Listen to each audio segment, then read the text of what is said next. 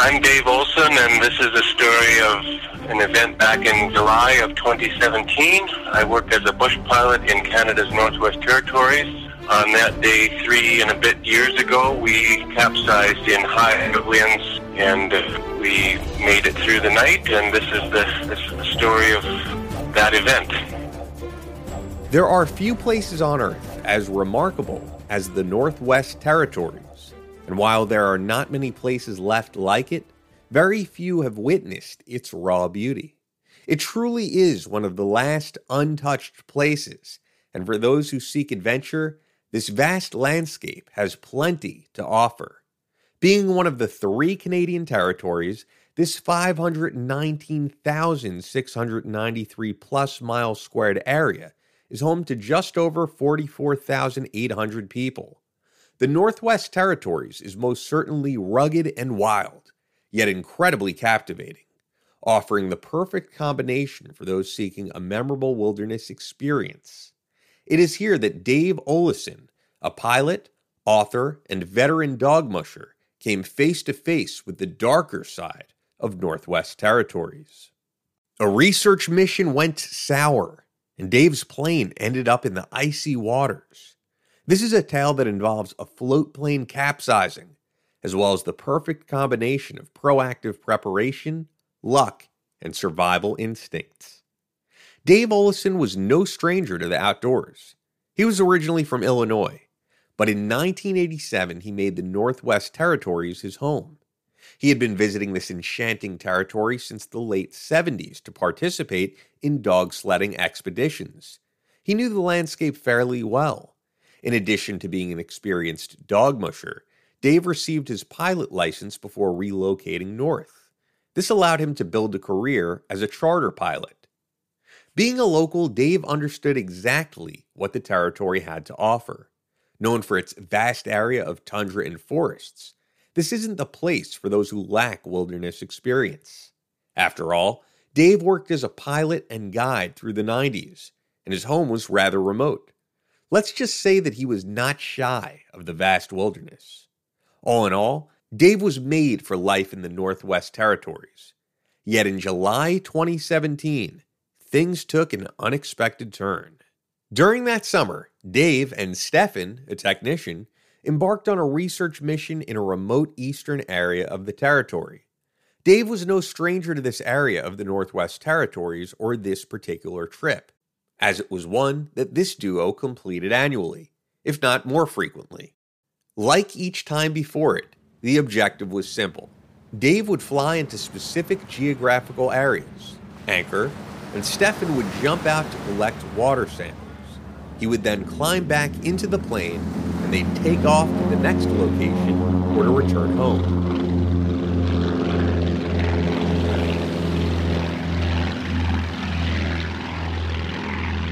What happened during their summer 2017 trip is uncommon, yet the combination of coincidences and flawed decisions made it possible that fateful day. High speed winds and an eagerness to carry on, despite the uncertain conditions, resulted in their float plane capsizing. Just like that, they were in the water. With no one around. When they went down, their location at that moment may have saved their lives. Situated at the mouth of the Dubawnt River, bordering Nunavut, if they would have found themselves upside down in open water, their tale may have never been fully told. That is because Dubawnt Lake is approximately 350,000 acres in size, making it one of the largest in North America. Being 217 miles south of the Arctic Circle, it is not only one of the largest, but also one of the continent's most secluded lakes. When it comes to luck, the time of year in terms of daylight hours and warmer temperatures was most certainly on their side as well as the fact that there was no impact involved. The fact that the plane was not significantly damaged or that neither men sustained injuries helped ensure their safety. Dave later described that moment in time as if it were in slow motion. I mean, I think this happens all the time in uh, events like that. It seems like time kind of slows down, and uh, you're trying to take in all these different things and process them and uh, work through your options. And yeah, that's just that feeling of time having slowed down. So everything is kind of moving at half speed or less. Once the plane was overturned, the cabin quickly began to fill with water. Luckily, these men had been trained for such scenarios and displayed advanced survival skills.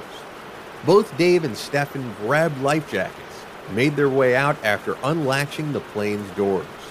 For the next hour and a half, they would sit on the plane's floats, paddling and drifting.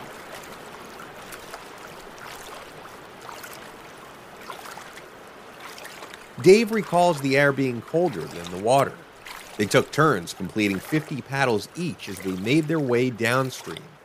Later, they admitted that although they knew it was ineffective, paddling helped keep them warm. Yeah, we think, I mean, we had just done a water sample. The water temperature was 11 degrees Celsius, which is in the 50s Fahrenheit, which is cold, cold water. But when you get up in the air and you're wet, then uh, the the wind chill of the evaporation makes it the air. I don't. I mean, the water would have killed us quicker than the air did, but uh, it it was still a it was still a combination of being wet and then getting blown by this thirty or forty knot wind that made it really cold up on top of the floats. After nearly reaching the shoreline, they decided to grab what they could reach from the submerged cabin of the aircraft. They debated submerging themselves and swimming into the cockpit, but decided against taking the risk of being snagged and trapped inside.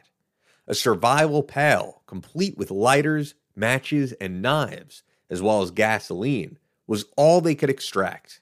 However, these supplies were more than enough to put Dave and Stefan's mind at ease. At this point, the plane was resting on a sandbar. The two men jumped in the water and swam approximately 150 meters to shore. There, they started a fire and chatted about their rescue.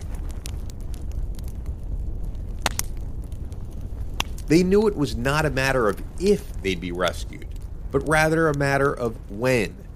Due to arrive at 9 p.m., Dave's wife knew that something was amiss when he didn't return home, and after 15 hours of being stranded, they were rescued, which is remarkable considering where they were.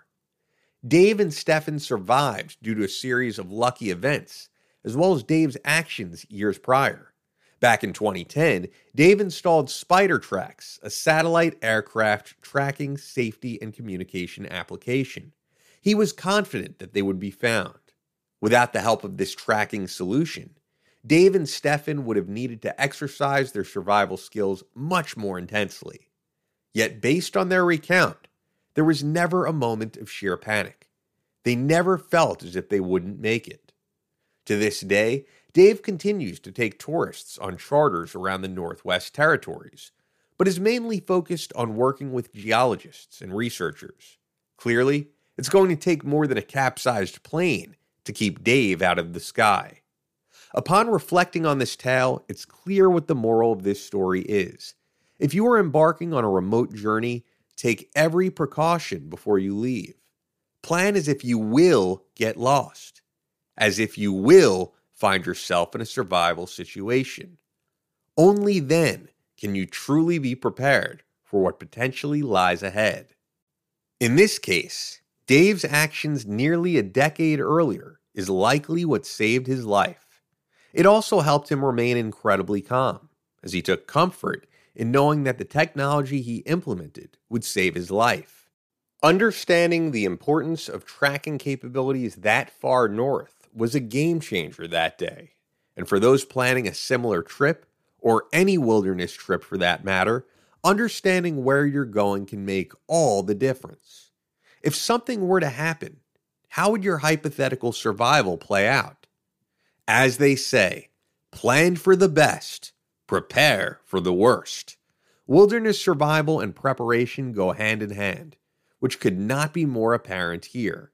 While the use of Spidertracks was highly case specific, the message of being prepared before heading out into the wilderness remains, regardless of where you are or the type of adventure you embark on.